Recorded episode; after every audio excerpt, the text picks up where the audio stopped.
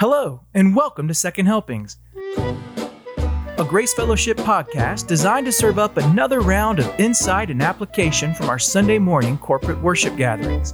Pull up, dig in, and get filled as we take another taste of God's greatness.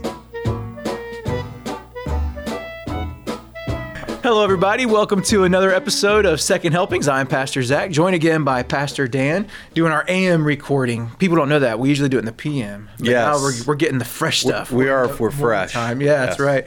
So ho- uh, hopefully I didn't just set us up for a bomb. We'll find out. Yeah, we'll see. Um, but yeah, we're still here. We're in uh, Second Timothy, still going through that. Um, and also, I know we, we generally just talk about the message, um, but I just want to take the the liberty of a worship pastor for a moment to say how encouraging the congregation was yesterday mm, to me yeah, as very, we were, um, you know, great. We're always focusing on exalting the Lord. And uh, it just felt like we, like yesterday we did it. Like yeah, it was, it was just yeah. good. And uh, what a great thing to do as we're going into looking at Christmas. It was so encouraging. So mm-hmm. good stuff. Uh, but then we get into the word here in Second Timothy. Um, we're in chapter two, and this week we're the first part of verses fourteen through nineteen. Tons of stuff here. And I can already tell you, I'm going to jump out of Second Timothy because I did yesterday. And I want to go to Ephesians for something that's on mm-hmm. here as well. Um, but just kind of, if you give us, I know you're doing a flyover, you're right in the middle of it, you're going to have a Christmas message in between. Kind of just, what is the big thing that's coming to you as you look at these kind of texts? The don't give away, you know, everything yet, but kind of, which was that big theme that's coming across? Um, and then we dig into it more. Yeah, I think that uh, as you look at the passage, the flow of it, this is why it's so important to go verse by verse, because these verses live in proximity to previous verses. So when he gets to the idea of remind them of things, we ask the question, who are the them? And it's the people that he's handing off truth to that he's mentioned, faithful men who will hand off to others. So there's that discipling context. And he says, remind them of these things. It's an imperative. And then he says not to quarrel about words. So he moves into this phase of fourteen through nineteen. We say he simply boils things down. The A B Cs of leadership: do this, don't do this. So the first thing he starts off with, don't. Don't quarrel about words. Don't split hairs. Yeah. Uh, because when he's talking about um, reminding them of being the athlete or the soldier or the farmer, that Jesus Christ is the Son of David, he's risen from the grave, he's going to endure trials, all of those things. Remind them about all those things. But then somebody comes up and goes, yeah, but what about this? Or what about this? Or what about this part of the resurrection? Or what about this story in the Old Testament? And, and did that staff mean this? Or, and people start kind of conjuring up these insider meanings and start bringing up words. He says, listen, don't quarrel about words. Just just remind them of who they are, the athlete, the farmer, uh, endure trials, the big picture things, and don't kind of get into all of that stuff. The people who might, as we talked about yesterday in First Timothy chapter one, who argued about Uh, myths and genealogies. They thought there's some insider way to grow with the Lord or some hidden knowledge or hidden meaning or hidden lifestyle. And he was like, no, it's really not about that. It's the blocking and the tackling. It's about don't do this, do this. And so he starts off with that don't. And then the second part is do. This is what you focus on, Timothy. This is what you remind them about, is being approved workman. In other words, know the truth of who God is. Know the word so well that when you stand before the Lord, you'll be approved. In other words, you won't be ashamed because you taught something that was kooky, right, or you taught a myth or a genealogy, or you quarrel about a word. And so for pastoral leadership, this is make sure you're focusing on the right things. There's you can't answer everything. We're, we love to have answers about everything. But he goes, no, don't worry about that. No. Just focus on teaching the word. And if you don't know something, as he says previously in the verses prior to this, he'll lead you into those things. But you don't want to destroy your hearers by quarreling over words and kind of that flesh that says, oh, that guy has this really neat insight. Anytime you hear somebody says, no one's ever thought about this, or this yeah. has never been taught, or this is new to the church, like Joseph Smith shows up and goes, oh, the whole church is trashed. You know, God has given me, the angel Moroni has given me these golden tablets. Oh, okay. Yeah. That's fitting that category. That's right. Red flag. And, red yeah, flag. that's that's huge red flag. And so, uh, therefore, it's just, it's really the, the don't do this and do this. And that was the first. Don't quarrel about words. No. Do focus on being approved. Work hard to know the scriptures, the word of truth, because that's what will set free your hearers. I, I think it's important for us to remember that we are so easily tempted by that. Like, we oh, want boy. that stuff that is... Um, not even secondary. It's just the other part of it. I remember uh, you were talking. You were saying blocking and tackling yesterday, and uh, I'll go back as a kid who grew up in Atlanta thinking about basketball. Dominique Wilkins. Do you remember Dominique? Oh, Wilkins, totally. Right? Yeah. Great basketball oh, yeah. player. Got overshadowed by Jordan and all that stuff forever. Yep. But when he would break away, he would have some of the best dunks. He had a great windmill. He just put that arm out there. Oh yeah. We were at a game versus the Pistons. I hated the Pistons. Oh yeah. And I loved hating the Pistons with the rest of the Hawks fans at the Omni. It was like a, a unified group, and, and he he breaks away and he's going, and you just know like there's going to be some exquisite dunk coming, right? And the game's close, like it, yeah, was, yeah. it was. And he just goes back, and you see him going up, and he takes that arm, brick right on the front of the rim, right? and, you, and there was no reason for it. Oh, he put the ball in the basket. Well, we were all excited, yeah. and then we didn't get the two points.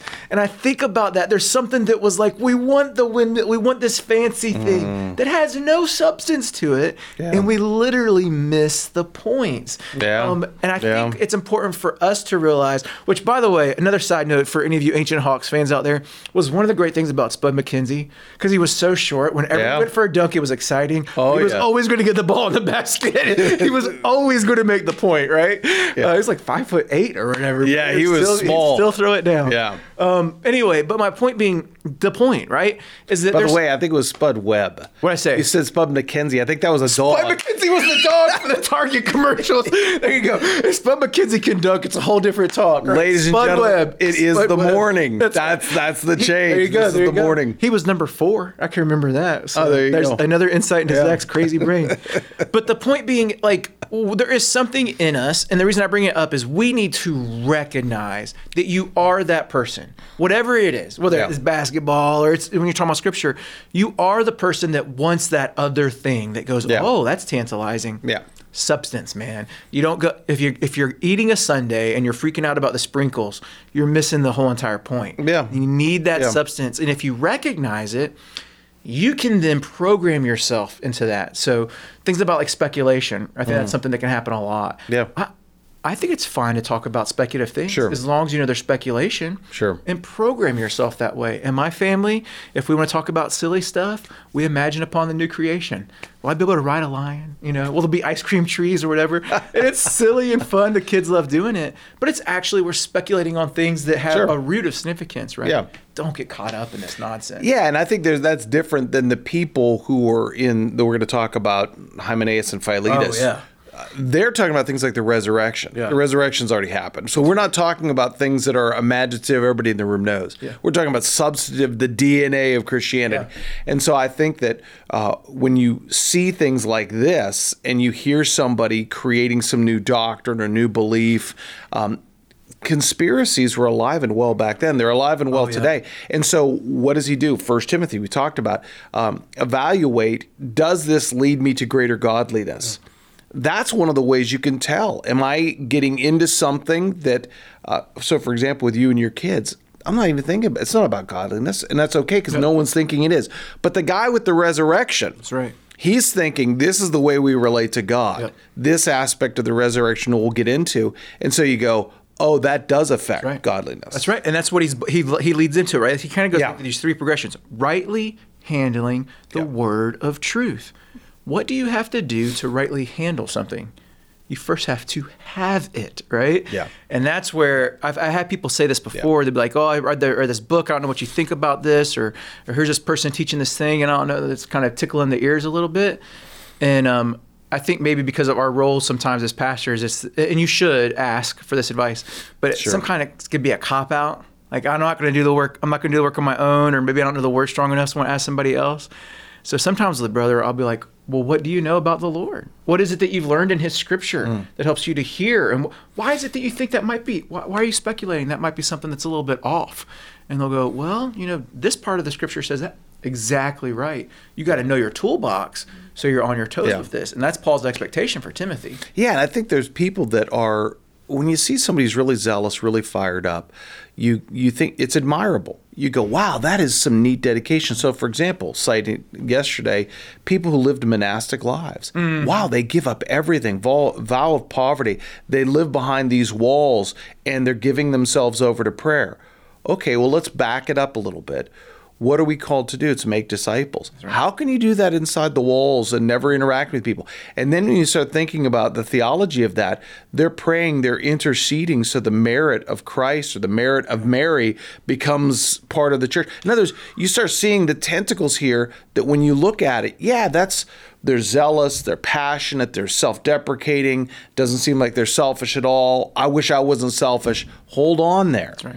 That's where that toxicity, it turns over. That's the gangrenous uh, dynamic that he's going to be talking about with Hymenaeus and Alexander. So be discerning. I think, as I wrote a blog earlier this year, I think the two biggest things this year and coming years, probably for the next five to ten years, is going to be uh, discernment and courage. Mm. People growing in and needing discernment mm. and the courage to stand on that, because yeah, yeah. there's so many voices in our ear yeah. when it comes to, hey, believe this or do this or, or man, and this is true over here, or, oh, that's false over there. We love conspiracies, and we can get drawn after that. Yeah. When the the blocking and tackling, the do's and the don'ts, getting into the word, that's what you really need. Yeah, and that's another part that I think is really important for us, maybe particularly in our, our circles that maybe tend towards some headiness, yeah. is that when he's talking about rightly handling the word of truth, he doesn't say rightly hold it, like in the sense of you've got it and you know it. There's an implication that you're doing with it, right? Yeah. And that's where you really start applying to life. You know, discernment is taking what you know, just taking your your understanding of the scriptures, and then you are discerning how to apply them. Yeah. And wisdom, which is, you know, reflecting this in godliness in the way that you're living your life. Um, I was saying to somebody earlier, you can have, it, just because you own a lumber yard, you are not a carpenter, mm. right? You got a lot of lumber. But sure. if you're not doing anything with it, yeah. you're not a carpenter. Yeah, you can have a lot of workout equipment, but if you never get on it, there it doesn't go. really matter. So and, we have the Word um, of God, and we are to use it and use it well. Yeah, and I think that's a really good point. That idea of rightly handling uh, is the idea of cutting straight. That's right. And I think that's a really important word for our day, is it's it's not that you have to figure it out. In other words, it's within you, or uh, it's subjective to you. It's outside of you. Yeah. You cut it straight. It's out there. And you cut along the lines of what's true and what's false, but it's out there. So you have to do the hard work. So that immediately disconnects us from the postmodern view yeah. that somehow my feelings are true. Yeah. Well, you could say they're true for you, but they don't determine reality. Yeah.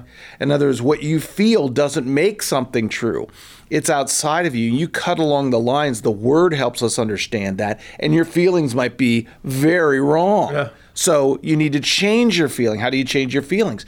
By seeing the truth right. and recognize it. Then your feelings follow. But when your feelings get in front and the feelings determine what you believe to be true, that's postmodernism.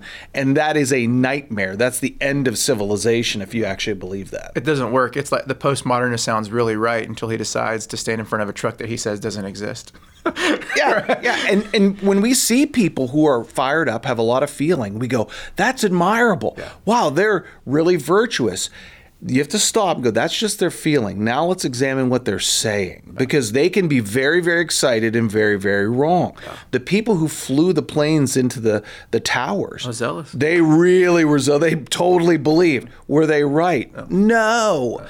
And so that's it's hard when you see somebody who's so passionate, and to be able to go, you're wrong. Yeah. And to be able to say, you're wrong because the Word says this.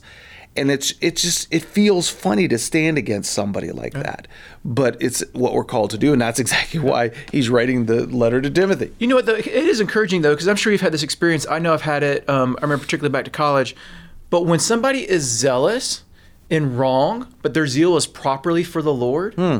when you do confront them, yeah. it's actually really encouraging, because yeah. you'll find if their zeal is for the thing or for the Lord, because if they hear truth, like Apollos, right? Like it seems like there was a time in his totally. life when he was corrected, right? Yep. It's that once this thing yep. comes along, they go, thank you. And that zeal doesn't diminish. It seems to almost, you know, um, yeah. I don't want to say like get more, but almost get saddled in a way that becomes useful. So it can be very encouraging. So don't be afraid to confront people That's right. with truth. If they're zealous for the Lord, they're going to go, come on, buddy, you know? Yeah, matter of fact, that's one of the ways you know uh, you have healthy leadership. When you ask them a question, it's not about their truth, it's about the word's truth. Right. So it's not about their angle. Uh, we talked it earlier about listening to that Mars Hill. Yeah. And that's absolutely one of the things mm-hmm. that was happening with yeah. Driscoll. He was moving from teaching the word, and then all of a sudden his interpretation of the word, then his power as a pastor, and then ultimately restructuring the bylaws so he's the final voice. That's a toxic pastor. Yeah. That's a guy That's right. who is off the rails, yeah. and you have every right to go, yeah, you can say you're preaching the Bible for, and you can say you're in a gospel-centered uh, message and all this. Well, the problem is this, why is your gospel-centered message hurting so many people? Yeah. In other words, that's not what the gospel does, it, so therefore it can't be. A godly gospel produces godliness, right? Shazam. The fruit is going to match the tree. Yeah. It's fair saying that. I remember there was an old show, loved the show, um, it was called Dirty Jobs with Mike Rowe. Oh, yeah, yeah. Love fantastic. That show. I remember one episode he was doing a guy that makes fireworks. Not like bottle rockets or whatever, but like the fireworks that they shot. They did the um, Ooh, I gotta see Fourth of July celebration. Yeah, yeah, you should totally look it up. Oh, yeah. Uh, but, but, you know, Mike's always investigating what happens in this job and what's into it. And the guy showed him how he mixes the chemicals to do these things. These bombs, basically. Oh, yeah, they're, yeah. They're huge, serious. These huge things. Uh, and Mike's like, so if you want to change something, do you do this and here? And he goes, no, no, no. You do what it does. Like, the standard's already set. Yeah, yeah. And he's like, well, what if you don't? He goes, that's a good point. People die. Yeah. You don't, like, there's principles that are set yeah. in place when you're messing with, you know, things that are going to blow up. And if you yeah. don't pay attention to the principles, there's bad things that happen. The principles of Scripture yeah. are established. What yeah. God has said is true is true. You can yeah. know it all you want. If you start, and you should follow it, and things work out great. Beautiful. Yeah, yeah, yeah. You start manipulating it, people die, right? Yeah, it's like it's like NASA could have worked against gravity to get to the moon, but they went, no, we're going to use the gravitational right. slingshot us around. That's right. Because if we don't use that, we die. Yeah, reality is there, and that's one of the great things yeah. about Scripture. Yeah. And one of the things that I mean, the best thing that separates Christianity from all other religions is that it's true. But one of the great mm. things is that we have a word, an objective word. Yeah. Uh, yeah. Israel was despised because of this. Well, they went in ancient history. People, mm. their God has spoken to you like this. Who, who do you think you are? That's right. Thing. Yeah. But God has yeah. done that. It's so generous. So if you've been given the word of truth, yeah. know it. Not know it like I can recite whatever this thing. Know it in the way that it's changing your life, the way you think, and the way you yeah. interact with people. Yeah, that's good. That's fantastic. Good stuff. So that's that's really good, and, and he's gonna he's gonna progress. And I don't want to bury the lead too much. Bury the lead. I, that this, is that the right phrase? I don't know. It's one of those things that gets used incorrectly. Um, it's like you're a newspaper guy. I know. That's what I was thinking. Like the. Um, Uh, it's the problem with having all the things in your brain, like all these little catchphrases. Those things stick with me forever. Yeah, yeah. And you never know which one's going to come out. I always get easy peasy lemon squeezy. You've heard that, right? Oh, yeah. For some reason, when I grew up, we would hear easy peasy chocolate squeezy. So whenever I say that now, I get made fun of it. But yeah, I don't think you squeeze chocolate. Well, it comes, comes in a tube. That's what my wife says. You don't squeeze chocolate. Well, when you when it comes yeah, in a tube, I the government. It. Like, yeah, I guess. Yeah. We get chocolate in a brown yeah. box on the it looked like a white toothpaste tube. On the side of it said chocolate, U S D A or whatever it was from. Different experience. If anybody from back in the day wow. is watching this with me and wow. knows that, you can't leave a wow. comment there to let people know I'm not crazy. Wow. I'm not crazy on this. Um, Anyway, but as we're doing that, I, I do want to point out, is something I wanted to, I want to look at, is he's going to go on, we're going to talk more about this, and he talked a little bit about it in verse sixteen, but avoid irreverent babble. Mm. Right after he said, yeah. rightly handling the word of truth. Yeah. Now, this dog will hunt for days, so I don't want to yeah. get too much into it, but I do want to point out, first of all, when he's saying this, the idea is godless chatter, right? The, yeah. This, the, if you're looking in the Greek, it's it's yeah. when we say irreverent, it means the lack of God being removed from yeah. this. And people, if I push it too far, people come back and they'll go, so you're saying everything I say has to be about the Lord all the time. My response would be, if you can do that, you're going to live a more prosperous life. That's great. Knock it out. Um, but I think the point is to go avoid godless, running your lips godlessly. Yeah. Don't let, so yes, don't say bad things, no. But also just don't flippantly run off about things. particularly when you're talking about the kingdom. Sure. Don't make light of things. Don't just be silly. I, I get convicted about this. When I was a teenager, for some reason, Jerry Falwell just rubbed me the wrong way. Um, well, he did a lot of people. But there was something about it. I was really zealous at that time, and I didn't like the way the kingdom was looking because of some of the public stuff that would happen. So it'd be an, he's easy to make fun of. Mm. It, was, it was kind of a walking joke if you have any, you know, wit to you. And I realized, this is ridiculous. Mm. Like, I... I'm not making God look greater by making fun of yeah. this guy just yeah, because yeah. he's doing something wrong in the yeah. kingdom. And I feel like we do that frequently. Mm. I almost feel like we run after it to find ways to do it. Like, now it's okay for us to be silly and make fun about something because at least we're talking about the family or something sure, like that. You sure. know? And I just think we need to remember that. And that's what I was thinking about in Ephesians, Ephesians yeah. four, yeah. where he's saying, don't let this stuff come out of your mouth, yeah, right? Sure. Because if anybody goes, well, he's talking about pastoral stuff, or no.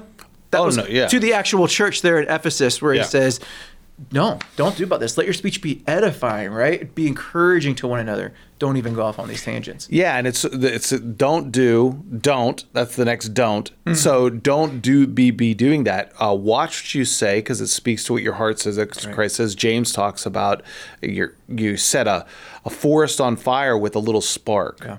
You set people on fire with a little word. Yeah. That's the idea.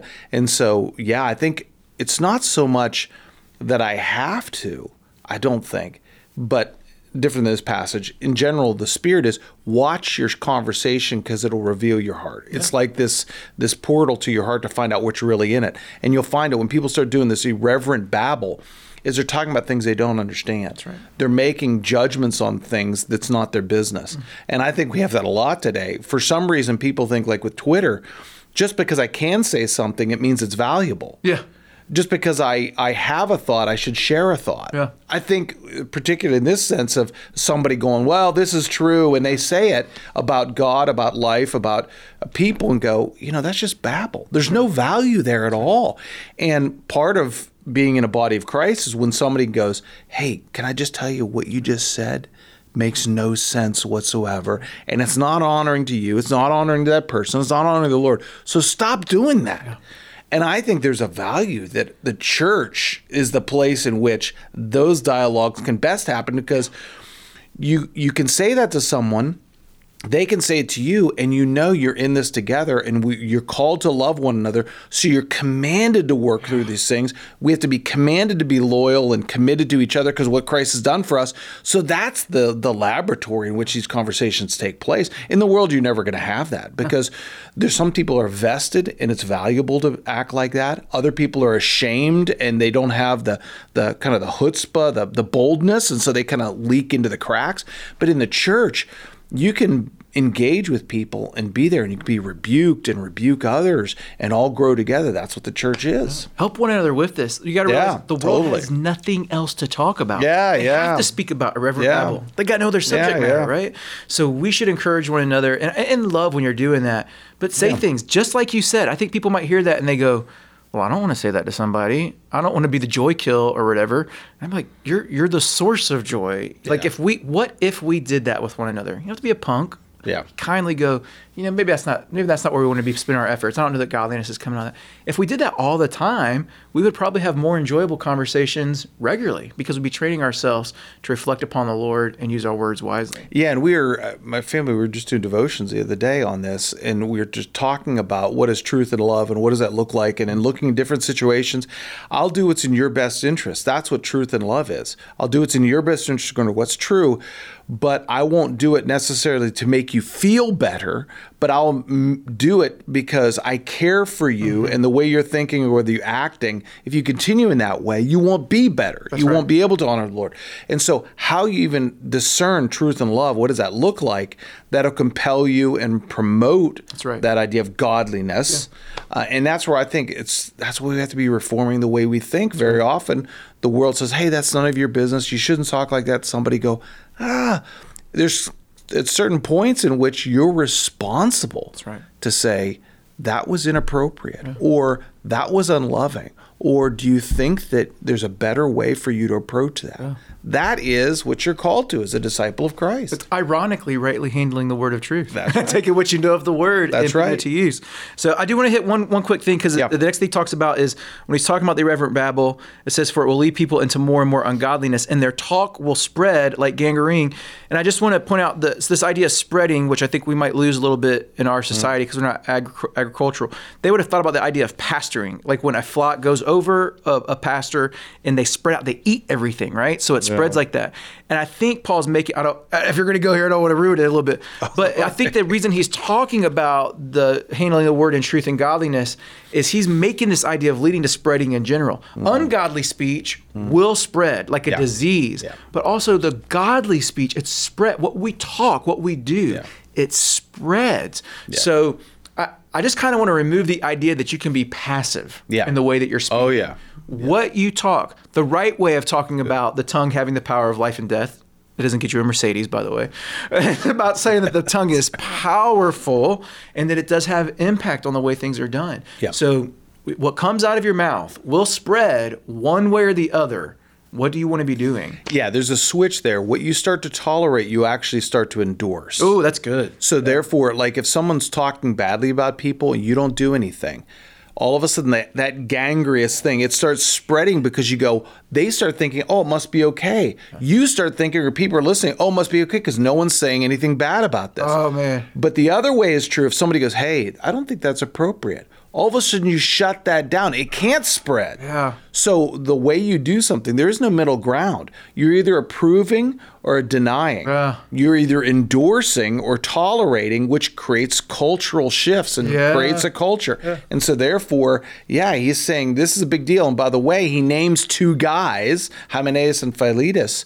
Think about that. He names them. He names names. Yeah. So that now all of a sudden they know, these are the guys yeah. who are spreading this gangrenous thing. And by the way, certainly at this time when he writes this, somebody who reads this goes, okay, next time I hear Philetus say this or Hymenaeus say that, I'm totally not going to be down with that. That's good. I've got, I've got a really good example of that from when I was a teenager. I won't, won't share it here because the, the context of it will be, because the social climate would be weird about it. Yeah. But I had a friend that... Um, For for had for some time had made fun of something that was that he didn't know about me that was true, mm. and he found out it was true, and he didn't realize before that he was being inappropriate. Mm.